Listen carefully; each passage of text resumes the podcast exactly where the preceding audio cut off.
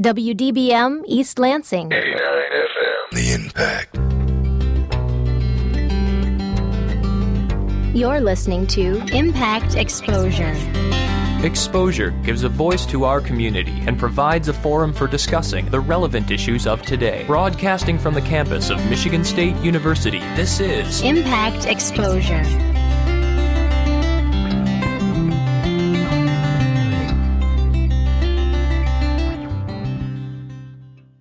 Good evening. I am Abby Newton, and you are listening to Impact Exposure. Thanks for tuning in this evening. Now, whether you celebrated Easter or not, I hope your weekend was happy and memorable, despite the loss by our mighty Spartans. And I'll let you decide whether or not you want to cheer for that other Big Ten school up the street. And tonight on Exposure, we'll be talking to Professor Kuykendall and Michael Sant'Ambrogio about the right to about um, the same-sex marriage legislation, and Professor Dale Belman about the right to work laws in Michigan. Later in the show, we speak with Drew Kim, a professor in the College of Engineering, about the college's outreach efforts and their new robots. Uh, lastly, we will conclude our show with a visit from the Royal Improv Players.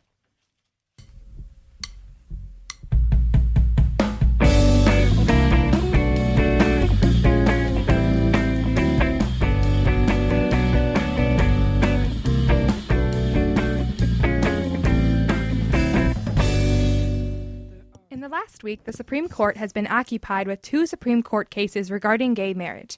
The first challenged the Defense of Marriage Act of 1996, and the second challenged California's ban on gay marriage. In the studio with me now are two Michigan State law professors. You want to introduce yourself? Thank you. My name's Mae Kuykendall, and I've been here for quite a few years.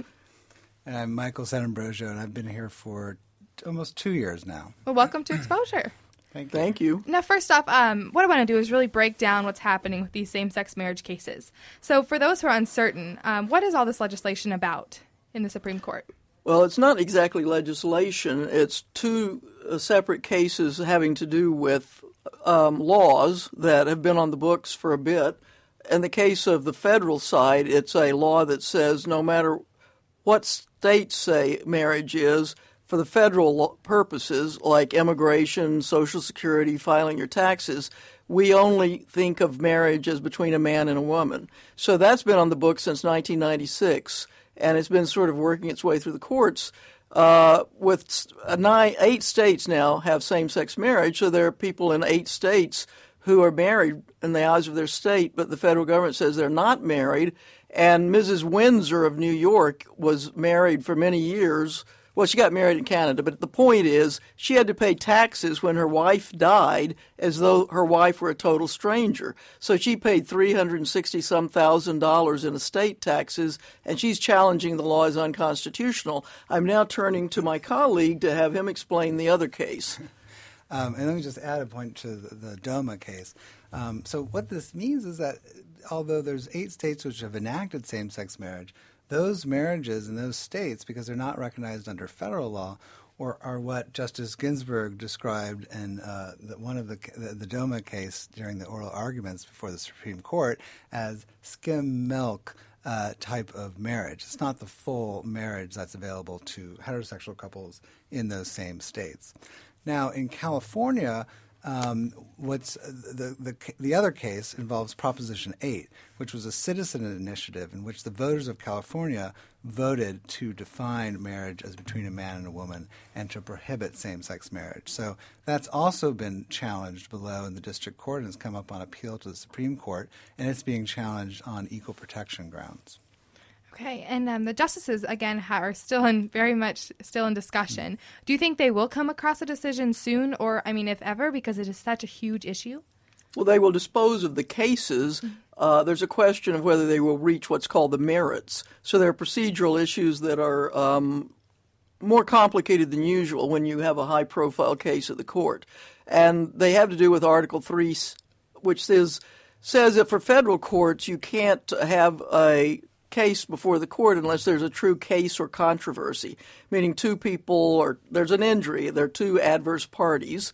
So for uh, they're differently complicated, and I'll pass to my colleague to explain the different way that they're co- uh, complicated. Well, so in the in the, the case challenging Proposition Eight in California, um, the party that's uh, defending Uh, so I'm sorry, let me back up. So in the district court, the federal district court below held that Proposition 8 was unconstitutional. And then that was, decision was appealed to the Ninth Circuit Court of Appeals and now up to the Supreme Court. The party that's appealing it before the Supreme Court is are the proponents of the citizens initiative. So they're the people who actually put the initiative on the ballot. But there's a question about whether they are a proper party, whether they can show an actual injury. Because normally the state would defend the statute's constitutionality or the law's constitutionality. But in this case, the state of California decided not to defend its, its uh, constitutionality. So there's a question about whether the court should actually rule on, on the decision. But if it does rule on the merits, and it will rule one way or the other on, on, on the case, um, I wouldn't expect a decision probably before June. Usually the court waits until the end of its session for its kind of most significant cases. So we probably won't be seeing a case right. anytime. If soon. I can interject, they will announce something. What they announce could be that we've decided we should never have heard the case and we're sending it, we're dismissing it, which would mean the Ninth Circuit's opinion remains intact, which would mean there is uh, gay marriage in California from then on. Um, they could also say those parties had no standing. The parties who are trying to argue that the, uh, prop, that the proposition banning gay marriage is constitutional, they could say they have no standing, and in that case, they didn't have standing in the Ninth Circuit either. So the district court would be intact, but they have limited jurisdiction. They can't necessarily tell, or that judge can't tell all of California what to do. So then you'll have a complicated situation in California where some people may be able to get married in the clerk's offices that his uh, holding affected.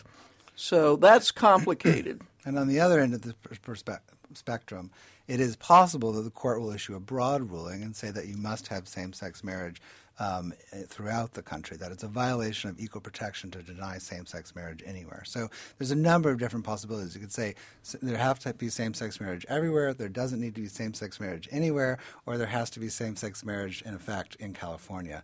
And those are kind of the three basic. Okay, but let me say that my colleague and I, Professor San Sant'Ambrogio, basically agree that it's very unlikely the court is going to have an aggressive opinion, say, sort of sneering and saying there's just no right to same sex marriage, this is silly, it doesn't you know, no such thing. There might be four judges willing to say that, but they're not going to ever get a fifth vote to have sort of a very negative anti-gay marriage opinion. That's right. So it's more likely the between either a, a, a California specific um, case, or perhaps they might decide it in such a way as it affects a few other states, um, or a kind of a broad ruling.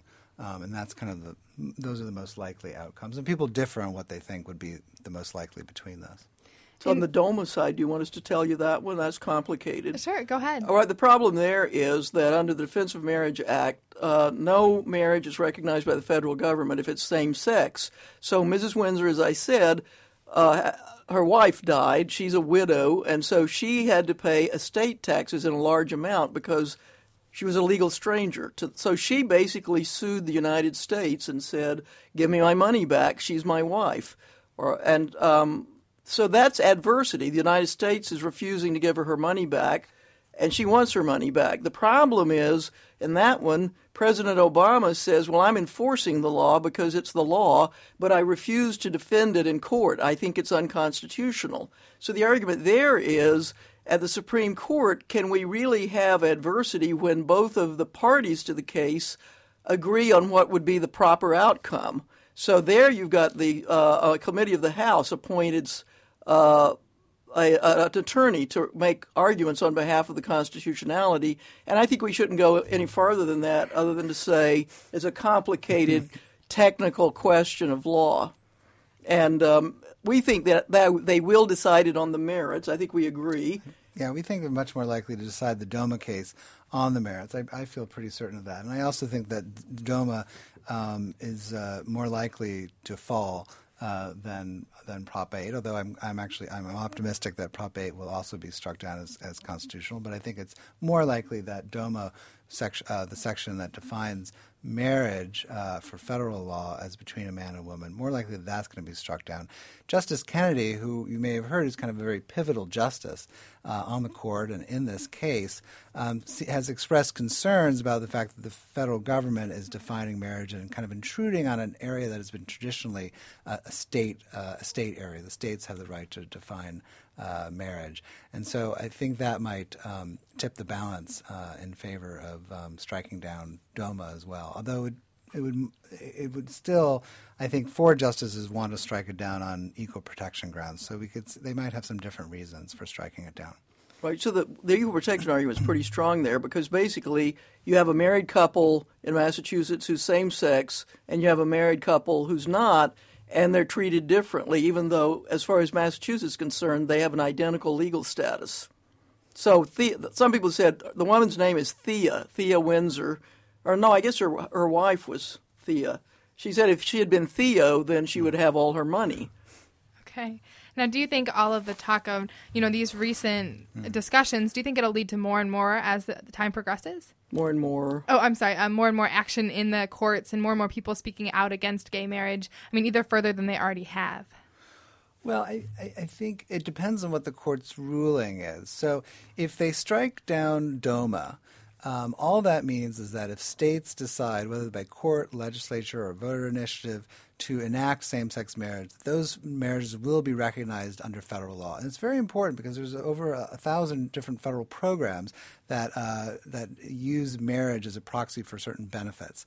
Um, and so that has a real effect. And so then those marriages will be full marriages in every sense in those states. where Could I they have been interject here? And I don't think there would be much public reaction because it's not terribly visible to make a change of that nature.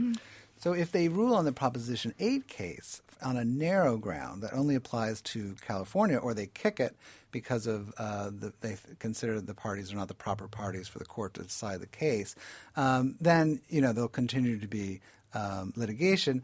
And uh, as well as advocacy uh, on, by different parties, but I think the DOMA case, if the DOMA case is decided on equal protection grounds, advocates of same-sex marriage will use that as an argument why there should be same-sex marriage everywhere. If federal, if the federal government can't um, uh, ignore the state's uh, the state's uh, same-sex marriage, um, why should the states be able to prohibit same-sex marriage? So they'll try to use that argument to extend the rights in other places. And do you guys have anything else you'd like to add? We're running a little short on time, Yeah. but if you'd like to add anything else. Well, I guess this is uh, very exciting for people who have been advocates for gay marriage. It started, uh, there's a man very well known named e- Evan Wolfson who's been working on it practically since he graduated from law school back in maybe, when was that, 84? And um, so, in other words, gay advocates are extremely excited about it. They feel they had a respectful hearing. So, even if they don't get what they're looking for on the Prop 8 case, they don't think they'll be disrespected. Oh, and Mrs. Windsor, you know, she's 82 years old, and she was very ex- excited, and she was always closeted. And so she said, afterwards, she said, I'm an open lesbian, and I just sued the United States of America. That's a statement for you. yeah. And would you like to add anything else? Um, well, I, I think that's a that's a great way to end. But uh, I, I actually clerked for a, a judge in Hawaii who uh, kind of uh, ruled on the very first uh, same-sex marriage case. Um, that was the Hawaii court ruled that it was a violation of equal protection not to grant same-sex marriage. That ultimately led to DOMA because Congress thought that that law would be um, then expand throughout. So I, I think it'd be very satisfying to see DOMA finally um, struck down. Um, and I would be also extremely happy um, if they uh, strike Proposition 8 down and, and with a broad ruling. Um, but if, if they strike DOMA down, then I think that um, you know there's going to be real significant progress. Well, thank you very much for coming in tonight. We appreciate it. Yeah, Thank you. Thank you. You're listening to Impact Exposure.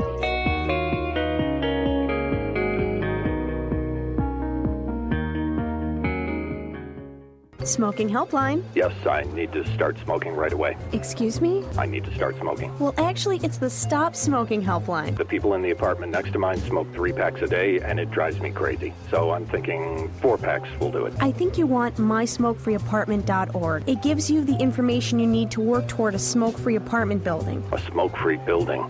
Without all that, smoking. Uh, yeah, that's right. Make your apartment smoke free without making a stink. MySmokeFreeApartment.org. For more variety than you'll hear on any other station, listen to the Impact Primetime, Time, where you can find a different specialty show every night of the week. Wednesday nights from 8 until midnight, it's the Impact's Accidental Blues, your source for great blues music, news, and concert information. Only on Impact Primetime. Prime Hola, my name is Esperanza. After a tragic incident, I was forced from a life of riches in Mexico to a life of poverty in the United States. My mother has become ill and we have become separated from our family. Now I must work for both of us to try to bring the rest of our family together. My name is Esperanza and I am trying to survive. Explore new worlds. Read my story in the novel Esperanza Rising by Pam Munoz Ryan. For other great book ideas, visit your local library or log on to literacy.gov. Brought to you by the Library of Congress and the Ad Council. Now back to Impact Exposure.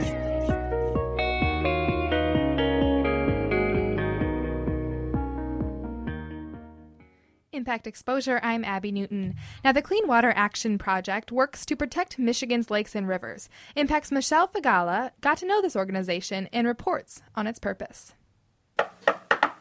My name is Steve. I've been running around out here for Clean Water Action.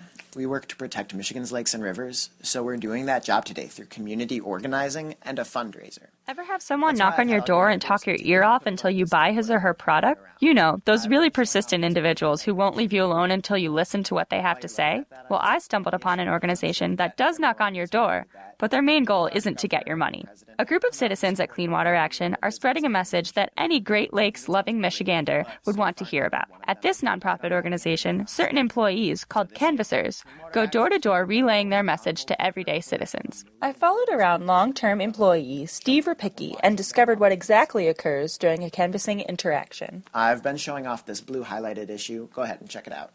While you're looking at that, I'll just explain the issue. I'm sure that everyone has heard that both our governor and the president have come out in support of more renewable business coming into Michigan. Mm-hmm. We think it sounds great, but so far neither one of them has made good on that campaign promise yet.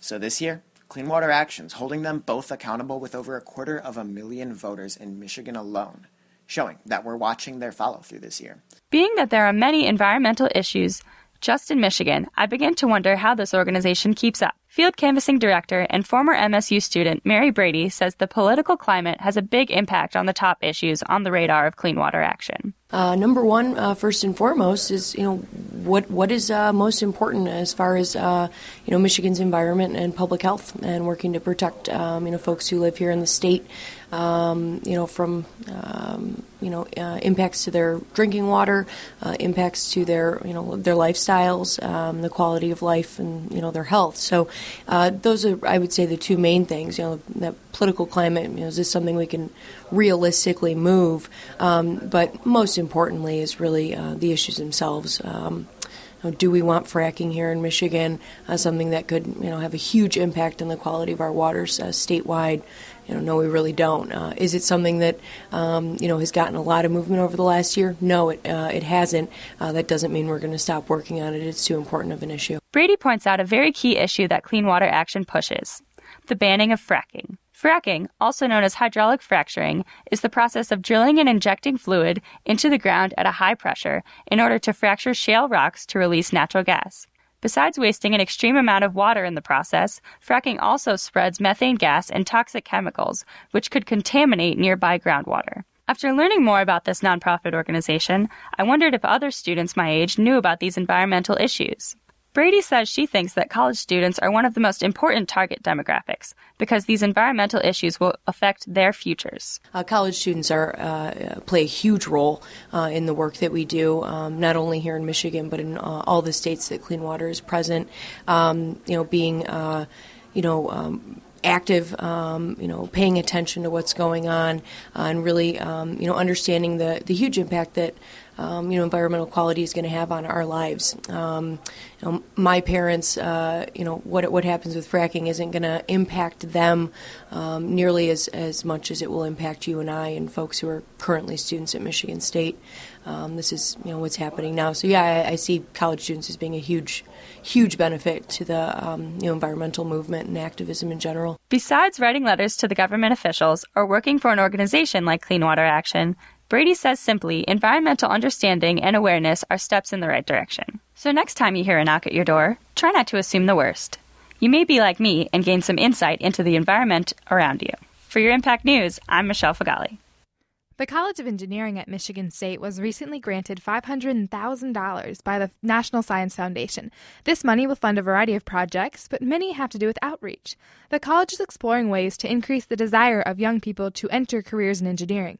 The money is also being used to help middle and high school teachers improve their career skills. To do this, they're using robots. Now, I sat down with Drew Kim, the assistant to the dean and principal investigator, to talk about the recent grant. Now, you are involved with a very interesting thing. It's called Research Experiences for Teachers. What is this exactly? So, the uh, purpose of the project is to really create innovative and creativity focused teachers teaching in our school systems, like middle and high school students, and as well as uh, community colleges. Uh, we all know that. Uh, uh many of the teachers in the STEM area, science, technology, engineering, and uh, mathematics, we have a tendency to teach the same material over and over in the same way. Um, and so what we're looking for is a really an innovative and hands-on approach to the sciences and engineering. So that's this is what uh, it's about. It's uh, targeting teachers as their professional development. The whole purpose of this program is to refine teaching skills and come up with more exciting ways of teaching in the STEM areas. Absolutely, correct? absolutely. And so, how do the robots really help that?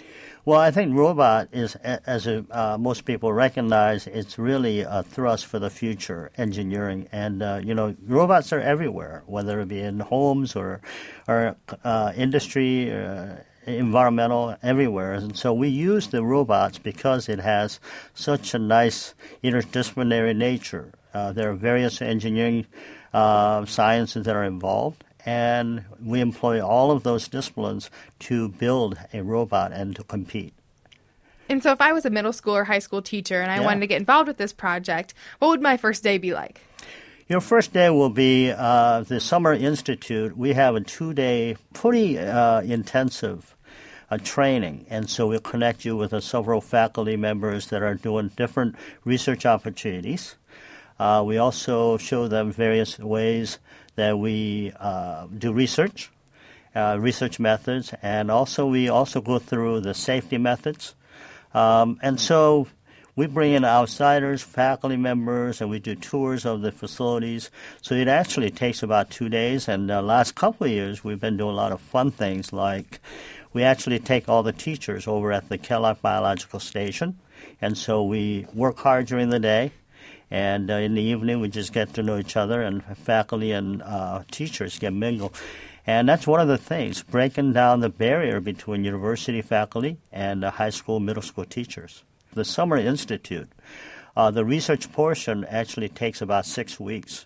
But this is an ongoing one year project, and it continues each year.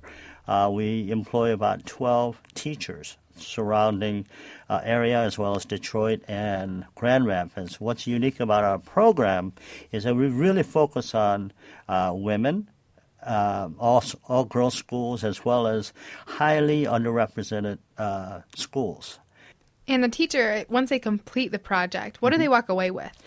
Well, I think that uh, when you talk with our teachers, they really like the experience of being involved with the research topics. And they're not just helping faculty members do their project, but rather they're engaged in their own project. And so what they do is that as they uh, go through their research, and they get involved, hands dirty, that sort of thing.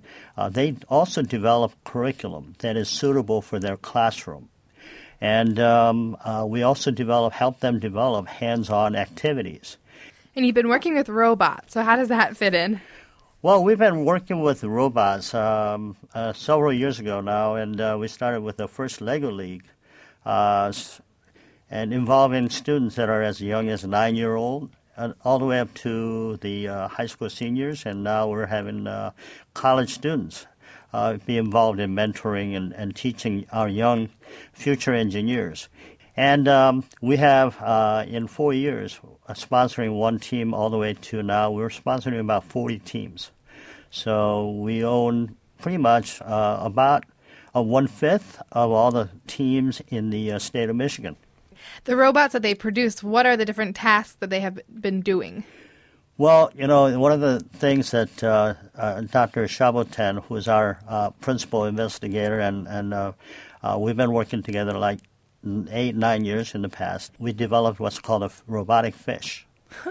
and so uh, when you, you know, in nine years, that has really developed into a super wonderful gliding fish. And you can't really tell that it's a robotic fish because it moves very smooth and uh, it actually uses very little power. And so you're not, you know, when you open up, all you're going to see is just, you're not going to see a whole lot of things that are uh, parts that circuits, and it's actually powered by very little uh, battery. And um, the, the uh, speed and the uh, direction is actually uh, navigated by what's called an electroactive polymer, which is sort of like a plastic that serves us as fins and tails. That's one of the things that's really neat. Um, we usually have the middle and high schoolers come through, and they just love that fish. Um, we also have um, a number of Dr. Ning Xi is a world expert in uh, his robotics programs, and uh, they're going to see uh, huge robotics that are that are uh, employed by the industry, like the GM and others, and it's pretty neat to see all that. Uh, we have also robots that um, are, are, used for health, and so it, they're going to see all kinds of different robots um, in their application. And I understand too that, uh, there's a robot robotics engineering state tournament, and it's the first. The Michigan is the only state to do this. Can you right. talk about that? Well, robotics, it's called specifically VEX Robotics, and it's one of those programs that are really geared to produce a lot of future engineers. And it's been said that uh, uh, middle and high school students that are involved with that program, um, they're much more likely to become engineers and scientists in the future. And so we, uh, we got involved with the VEX Robotics uh, a few years ago and we built a number of programs. And we, uh, again, we utilize our college engineering students a lot to mentor them, and we also train the coaches. And so we always wanted to sort of uh, serve as the, the mecca of the uh, VEX robotics, and the opportunity came up that we were actually asked as a first in the nation to host a state tournament. And so this year, uh, February 24th, we hosted the uh, the first ever VEX Robotics Championship at the Jennison Fieldhouse. And as you know, Jennison Fieldhouse brings a lot of history, and it was just everybody loved it, and uh, it, it, was terrific. We look forward to doing that again next year. Did the fish make its debut? Oh yeah, fish is always active, right? well, and, that's good. Yeah, so and each year the VEX Robotics has its own uh, task, and this year is uh, picking up the sandbags and putting it in the trough, and, and four robots compete with one another, and, and two receive the highest score. And uh, uh, this year, the one of the sponsored teams, the York uh, Youthville, actually won the whole state tournament. So we were very happy with that. It's like the gladiator of robots. Exactly, exactly. Yeah. um, also, the College of Engineering is trying to really do a lot of outreach, as you were saying, to try right. to motivate these kids to be engineers, to be science teachers, and things like that. Right. What are some of your other programs? You know, we, we have grown in the last 10 years. Uh, what is so neat about our program is it's also self funded. Uh, the university doesn't uh, pr- uh, sponsor anything, it's just we go outside of the university and we fund uh, our programs, and it, it ranges from the elementary level where Lego robotics is very popular, as you know, probably the Grandparents University. This is one of the first programs that ever gets filled up uh, each year, and uh, we're excited about that. And then we have the um, the middle school program to introduce them to various types of engineering. And what's neat about our programs are that uh, the professors are actually teaching the courses. Every every uh, topic that we introduce to students, professors work with graduate students to help the students, and so they really get a terrific hands-on activities. And then we have a number of high school programs, like the robotics engineering. Uh, we even had the last year we introduced the International Spartan Engineering program, where uh, students from several countries represented for two weeks here, and that was pretty neat. Um, we have one of the uh, longest running programs, High School Engineering Institute, that's been running about o- over 40 years now. And uh, uh, because of its popularity, we had to actually grow from, expand from one program. This year, we're offering three of those programs. And then uh, the Beacon Science Technology Center, which, uh, again, the NSF sponsors, and uh, we've been running that program at the Kellogg Biological Station, which is focused on really integrating biology, evolution, and computer science. So the students that are geared towards biology, evolution, and and as well as the um, computer science and engineering are invited to attend those. Well, it sounds like you've got a lot going on in the Absolutely. College of Engineering. That's great. Do you have anything else you'd like to add? Well, I think that um, uh, you know I'm a parent as well, and one of the things that I really enjoyed watching is that you know parents tend to get involved with the children based on their age, and uh, we love seeing our parents not only involved with their kids but involved, volunteer with us, and and uh, uh, partner with us in in growing future engineers for U.S. And if people would like to find more information, can they access your website? Absolutely. And what is that? And the website is uh, www.egr.msu.edu uh, forward slash future engineer. All right. Well, thank you very much for your time. We appreciate it. Well, thank you for having me. It was very enjoyable.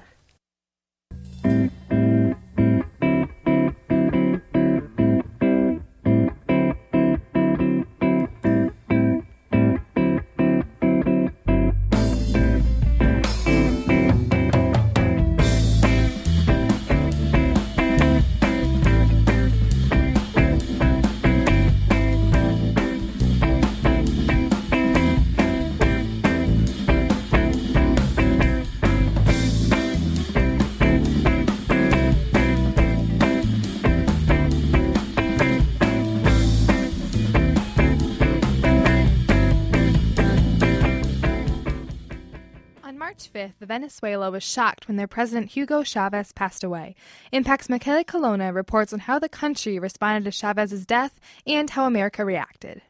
We are all Chavez, was the saying chanted by a crowd of supporters outside of the Caracas hospital in Venezuela in early March, where President Hugo Chavez lay on his deathbed, according to BBC News. Since Chavez's death on March 5th, Vice President Maduro has assumed the position of interim president, taking over presidential duties until the upcoming election on April 14th. In the midst of his campaigning, or what many may call acting, Maduro has put Chavez's face on everything, reminding the public that the current interim president would have had his support. Running against Maduro is opposition leader Enrique Capriles, a man who is trying to reveal the true Maduro to the people of Venezuela. It's no secret that the policies of both candidates are definitely different. Professor Edward Murphy, an assistant professor of history and a member of the Global and Urban Studies program here at Michigan State University, says that if Enrique Capriles takes office, Venezuela is likely to see change both domestically and internationally. It is the case that if he is elected, he would try to improve Venezuelan relations with countries like the United States. I also think that he would move, perhaps, to undo many parts of the Bolivarian Revolution. Particularly, he would probably change the oil industry. I imagine he would probably invite transnational oil companies back into Venezuela. I do think that he will try to continue some of the kinds of social programs that were put in place under Chavez, but that will be without the kinds of networks that all of the Chavistas had that made those social programs possible.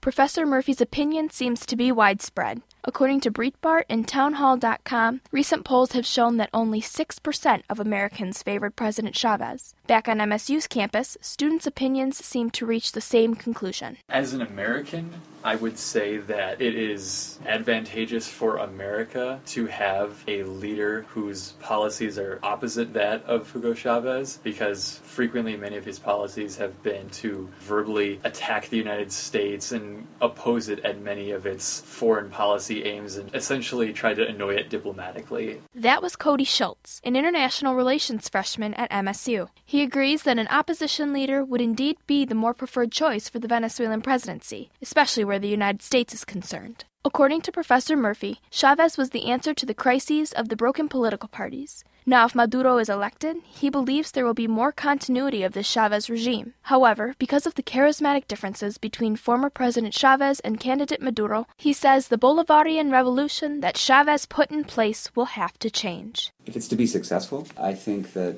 Maduro will really need to make the links between what the government is doing in terms of its social programs very solid and very real. And he also probably will have to figure out how to bring in some other sectors into the Bolivarian revolution. Other Michigan State students have given their two cents about Venezuela's big decision as well. Franco Gabrielli, a James Madison freshman, is from Caxias do Sul, Brazil. He too is in agreement that Venezuela needs change. It should be someone completely different. I mean, I guess Hugo Chavez closed the market. He made enemies in every country in the world. The only country they affiliated themselves with was Cuba, and that didn't work. They should open the market, have a democratic leader, have elections every four years. They haven't had elections like the last 12 years. Professor Murphy said that regardless of the rising opposition groups and anti Chavez opinions, support for the Chavez administration still lingers around the country, and it became very apparent after his death. He won the elections last fall with about 54% of the vote, but also with a very, very passionate following. So for his hardcore supporters, his death was a tragedy, and you could really see that in the way in which they came out in the streets and reacted to it. In just a couple short weeks, Venezuela will be electing a new president. Now, whether current interim President Maduro or opposition leader Enrique Capriles will assume the presidency is in the hands of the Venezuelan people. If you're an American and you have American interests at heart, you'd rather see someone else in charge. For Impact News, I'm Michaela Colonna. On March 28th, Governor Rick Snyder signed legislation officially making Michigan the 24th right to work state in the United States.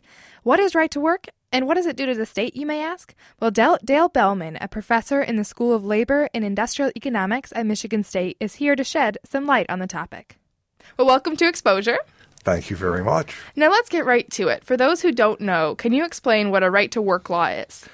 A right to work law, at least the type that has been passed for Michigan, allows individuals who are employed in a establishment where there is a collective bargaining relationship to not pay either union dues or agency fees, but still receive the benefits of the contract, the higher wages, due process, and so on. So, who are the opponents of this and who are the supporters?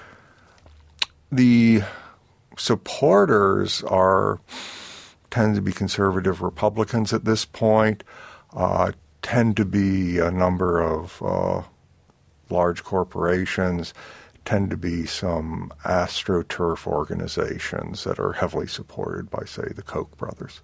The opponents, of course, labor unions. Uh, pro- that's a major group that doesn't support, you know, is opposed to right to work at this point. There are other groups that are associated with them or see that they have a coalition and may be affiliated with them, but in general, uh, it's labor unions who are vocal opponents. And why exactly are they opponents of it? They're opponents because they see this as one about free riding. Uh, and what that is, is that, as I said, under U.S. labor law, a union has to represent all the workers who are covered by, who are in the collective bargaining unit, covered by the collective bargaining contract, whether they're paying dues or not. So, for example, no one is compelled to join a union. They do have to pay agency fees. And, you know, despite, despite the difference, union dues tend to be higher than agency fees.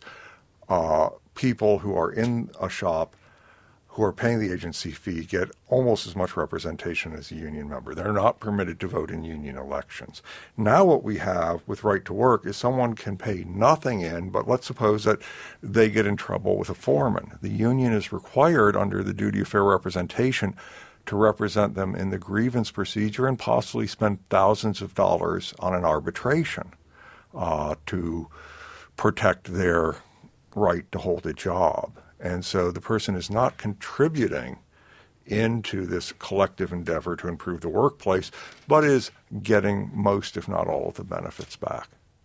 Essentially, the labor movement is weaker, wages are lower, the workforce uh, is less able to protect itself, and therefore this provides a better business climate. That's, uh, frankly, that's the logic. Most of the time, one doesn't follow the logic through quite that way. One simply puts the claim forward.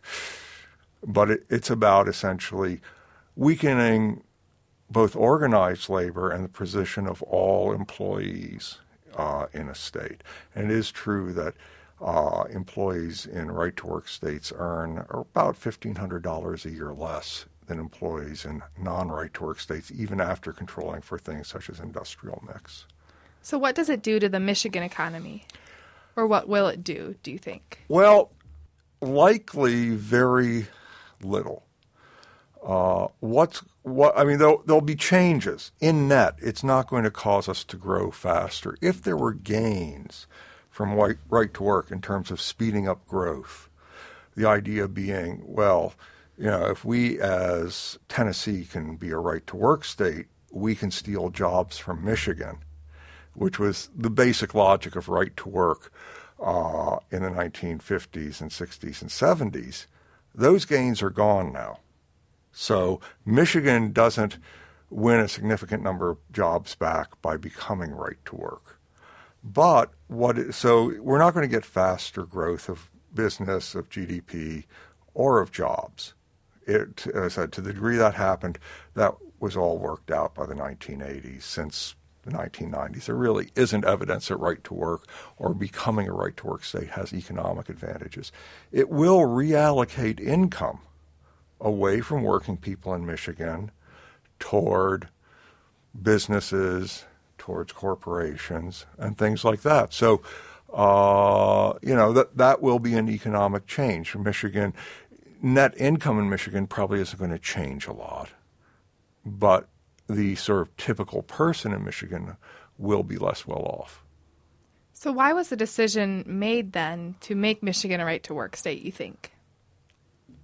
Well, uh, you know, the Republicans had a supermajority, uh, and they won that in 2010. That has caused a number of changes in how the state is run. We rejiggered our taxation system to lower business taxes and impose taxes on individuals uh, in Michigan. So now pensioners are going to pay higher taxes. Uh, we, in doing this, we didn't solve our problem of funding education or local government. We just sort of transferred taxes from one hand to the other. This is another transfer of money from uh, sort of typical employee in Michigan to businesses. So it seems it doesn't there's nothing very fancy about it. It has basically the same logic. There's also a political logic for the Republicans, which is that unions are important supporters of the Democratic Party. To the degree right to work weakens unions, and it's it will weaken some unions in Michigan, uh, then that's advantageous to the Republicans. So politically, it was very sens- It was as sensible as any of the other things that were done. Uh, over the last two years uh, in the legislature and with our governor. And in terms of education, will it have an effect on Michigan State University? Probably not. Uh, you know, what could happen? Some, when the contract, the CTU contract comes up, CTU will end up with a uh, union security clause that will be consistent with the right to work law, and it may lose some members. Uh, how many? Hard to say. It really depends from uh, the type of employer to type of employer. So, it won't have a big impact on uh, MSU uh, at this point. And then um, also, what are labor unions doing to try to combat the situation? Well, there are a couple different pieces here. One is that there are a number of legal issues as to whether the law was properly drafted. I think the most compelling one is that the law as drafted includes essentially punitive penalties in it. His, and that's unique in right to work laws. Uh, it's unique in under the National Labor Relations Act. The National Labor Relations Act only permits, except in one specific case, make whole remedies. So that, uh, for example, if you uh, fire a worker uh, in violation of the law, you have to bring the worker back. You have to make them whole. You have to cover their back pay, but you don't pay any penalty. This right to work law actually includes a penalty uh, for laying a worker off because they're not paying dues or other violations, and that's that may well run afoul of the law of what you could do, at which point that part of the law will have to be stricken, whether how that will affect the rest of the law becomes complex. So there is a legal challenge. There are unions that have negotiated extended contracts, and so long as they were in place before March 28th, uh, they can include union security provisions that require people pay agency fees uh, until they expire. So that, those are responses. I suspect union, responses after the fact are really going to depend on the type of union. I don't expect uh, the number of people who will stop paying dues in Maine Auto to be very great. I don't expect that in construction. When you're up seven stories putting up structural iron, you want everyone to, fe- to know that you've paid your union dues. They're all your brothers and sisters up there, and uh, you depend on them. Sure. Uh, supermarkets, when you bring in high school students and they're there for six months, I suspect a number of them are probably uh, not going to pay dues. Uh, of course, someone will have to tell them that they don't have to pay dues, and that may not go on a whole lot. But clearly, there are a set of unions. You know, will it happen in teachers? Hard to say. On the one hand, one could imagine a number of teachers deciding they didn't want to pay dues. On the other hand, given the degree to which uh, teachers are under attack generally, they may think that having a powerful union is very important to them. And teachers are, again, part of a social structure at the schools, and it may not be acceptable to be there and not, uh, you know, take up your fair burden. So it really depends. We've never had right to work laws in heavily industrial, heavily unionized states. So I'm sure union membership will drop to some degree. How far? Not clear. Well, thank you. That's all the questions I have. Is there anything else you'd like to add? No. Thank you very much for having me here. You're listening to Impact Exposure.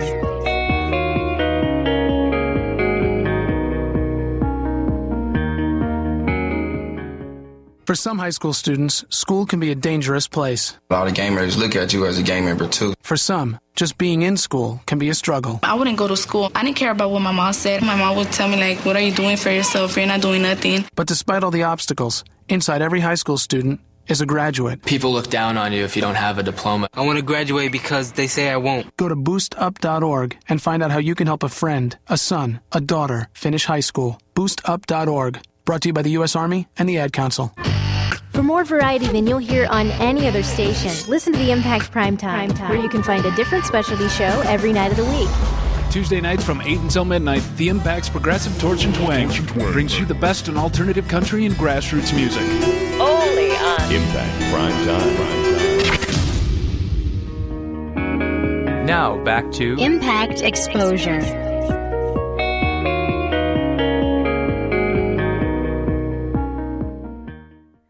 Picture this you're on a stage in front of hundreds of people. It's the day of the big show. However, you haven't prepared a script, you're completely winging it. You are a Royal Improv player. This campus improv group performs around campus, but also acts as a close community for its members. This is a group of students who love performing, learning, and growing in the performing and creative arts. And those brave students are here today to perform and give us a little bit about their group. Would you like to introduce yourself? Yeah. All right. uh, I'm Logan Peterson. Uh, I've been doing improv uh, about as long as I've been at uh, MSU now. Uh, I'm Brian Glover. I joined last year, and now I'm a veteran, I guess. Seasoned veteran. I'm uh, Sam Peters. I've been doing improv since I was a freshman. Uh, next year, I'll, I will be a co-director. Uh, Bryce Maurer. I've been doing improv also since I've been a freshman. Also co-director next year. He's copying. Um, and I'm Grace Pappalardo. Um, I'm the director of this wonderful group, and I've been director for two years and been doing improv for four. All right. Well, first, tell me about improv. What's it like to perform when you have no idea really what the show is going to go or what direction it's going to take? Um, it's it's a lot of fun for us. Um, what we do is it sounds kind of weird, but we do rehearse. Um, so our practices are twice a week, and we um, we go through uh, like the skeleton of a game. So we'll have different scenarios and we'll act out different scenes. Um, but when we put it on stage, we've never done that exact scenario before. Um, so does anyone want to chime in? There, there are like uh, there's some ground rules to improv. There, there are basic things that you do to make sure that uh, you're working well with the other person and that you you aren't overstepping your bounds. Like the biggest improv rule is yes and. So whenever somebody suggests something, you say yes and, and you add on to what they've said. You don't. Uh, you know, it- regardless of whatever ludicrous thing somebody else says, you never shut them down. You roll with it. I'm a unicorn. yes, and I love your horn, or something like that. Um, Oh, you're so wacky. yeah, so there are there are rules um, that really help uh, the team work together and help scenes um, just sort of blossom and, and become something else on stage, which is pretty exciting to watch. And how many members are in your group? We have a core group of about 400. 10 to uh, about like 10 to 12 and then there's some uh, It's about maybe- 16 now, actually. Okay. When I- well- when well- recently when I was. They're Oh, co-directors. uh, this is good. This all right, is really so- good. I see the team work right now. we ha- and then there are some uh, additional people that sort of uh, come and go as they please. Yep. Okay. Um, and what kind of performances do you do throughout the school year? We do. Brian, you haven't said anything. Brian, Go ahead, Brian. It's like I don't know. I don't know. Uh, Do we perform? perform improv at shows? we have a monthly show in the basement of Snyder Phillips, and uh, in addition to that, we've done things like we've performed for uh, Model United Nations. We've done we. Uh, we, uh, once a year we go to Chicago to do the uh, college improv tournament, so we have other things that we do uh, in addition to our monthly shows. We did Laugh Fest this year as Yeah. well. That's a new. What's new Laugh thing. Fest? It's in uh, Grand Rapids. It's a uh, annual comedy festival that spans a whole weekend. I think it's And- two weeks actually. Is it two weeks? Yeah, I Okay. think about two weeks. So Yeah, they're- yeah, it's- they're- Yeah, it's, it's a really nice organization that um, puts together a comedy festival in um, in memory of Gilda Radner, the um, legendary Saturday Night Live performer. Um, and she tragically died of cancer, and so this this two week period um, supports um, cancer victims and those affected by the, the illness. So it was it was really fun for us. We had a great time and we we like we like making people laugh with our comedy. That's our that's our goal. I mean, we hope so. Um, but it, it's nice it's nice to contribute to And a bigger cause as well. One well. thing that uh, we did that we don't get to do that often, but um, a few times a year we got to interact with other people like us, other improvers, and uh, we got to, in addition to our doing, to, in addition to doing our own set, we got on stage and performed with other people, other improvers from other schools around Michigan. So it was a really unique experience. So the great thing about improv is you can you can meet up with any improv people, and and make a scene Mhm. out of nothing. It's like Yeah. a pickup game of basketball. It is. It really is, yeah. It and really is. everyone can dunk. oh, how satisfying. That's great. Um, now, being an improv, I'm sure there are so many interesting stories when you get on stage, and I, who knows what could happen. What are some interesting or, I guess, embarrassing stories you'd like to share? That have Um, happened on stage or off stage. Either one will take. There've been a couple of sets of pants that have ripped. Oh, we have had. We've actually had. I know Dave's pants ripped one time. That, yes, that happened. I happened. had a Uh, rip in my pants, but it was already there. Yeah, you just- you just- significantly. it just expanded. It was it was there for fashion's sake. Yeah. yeah. Well, Um, we I have an, I have a personal embarrassing story. This is it's more than embarrassing. We were on our way to uh, the college improv tournament in Indianapolis, actually, and Two we're years all back. two years ago, yeah. And we're all piled into my SUV, and I was like, "Yeah, we are totally safe. I've never gotten in an accident. I've never gotten a ticket, and it's like the dead of winter, and we're driving into a blizzard at like eight o'clock at night, and it's dark, and so you know we're just having a great time. Bryce is watching a movie. Bobby his- Fischer Bobby searching Fischer for Bobby Fischer. for his class. And um, you know, we're just hanging out, and all of a sudden, um, my tire hits a patch of black ice, and we like, I mean, barrel into the ditch. And as we're going down, I'm like screaming, like, "We're okay, we're okay, guys! Like, we're okay." I'm clutching his arm yeah, for dear life. Yeah, my arm yeah. is quite and, clutched. And so, fa- I mean, I don't know how this happened. Thank God. I just lost a headlight on my car. We were all safe. Not even an airbag. As soon as we realized that we were okay, that everyone was, that everything was all right, we just started like cracking jokes Making- about it. making- Improving Well, Yeah. some of us did. I was crying. Yeah, she was Um, having a mental breakdown. We, we were we were we were laughing at everything. well, we missed a, a, a very sizable tree We by did. about a We foot. did. So But- it could have been. yeah. I'm glad to hear that. Could have been the end Yeah. of Royal. Yeah, but the Well, moral of the story is, the torch. yeah, don't never give up. We made it to the competition, and it went great. We persevered. Yeah, we did. So that's that's like my That's, that's a my good, story. that's a pretty sizable story. Yeah, I, I, that's that's good. Now, um, again with improv, I guess kind of give the audience an idea of the preparation before the show, and then also when you get to the show, does someone say, "Okay, guys, here's what it's going to do and go," or how does the actual organizing of the show happen? Brian. We've got a quiet improv. well, before each show, we do have a ritual animal sacrifice. Yeah. No, what what animal? It, it varies. Whatever. One we of get our hands members, on. Is that why Brian's Ah. quiet? He's next. um, yeah, yeah. So, um, like like Sam was uh, saying, we we we don't have a unfortunately anything that exciting. Um, but we uh, we do just some quick warm up games. Um, we get just sort of we get ourselves psyched for the show, and then um, what we do is because our audience is pretty loyal and they've been coming to shows all year. We give like a quick description of each game before we do it, um, and they're really, you know, the audience gets really into the shows, and they help us clap people in, and and they're you know yelling prompts at us, and Their it's just a- participation really varies based on their level of inebriation. I can imagine so. Yeah. Well, to I mean- ta- oh, go ahead.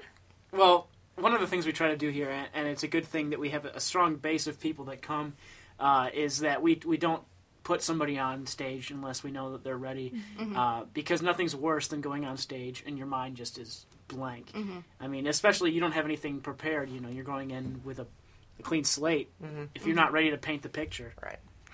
Or dunk the basketball. I mean. That's right. If you're not ready to dunk, you're going to miss the net and probably fall into the audience. You can't just have that. hit your head, probably that would hurt. Space Jam. Yeah, it's it's it's. I think that's a really uh, good point because we we really do try to make sure people are comfortable on stage, and it sounds crazy, but you have to be prepared to make things up.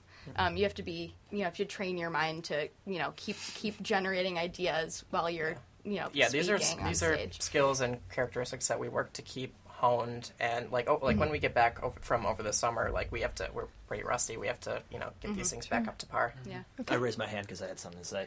Um, yes. No, but it, also in regards to you know we don't put anybody out on stage unless we know they're ready or, or whatever. But uh, as far as rehearsals and practices go, anybody that wants to show up is allowed to come and Mhm. participate. Yep. We encourage people of all skill levels and all Mhm. levels of hilarity to come and or just watch. Right. I think everyone here uh, came to improv having no experience. So. Yeah. I was very sca- afraid of all the people when? I first showed up. Yeah. Bryce Well- was a natural. Well, I came with a torch, so.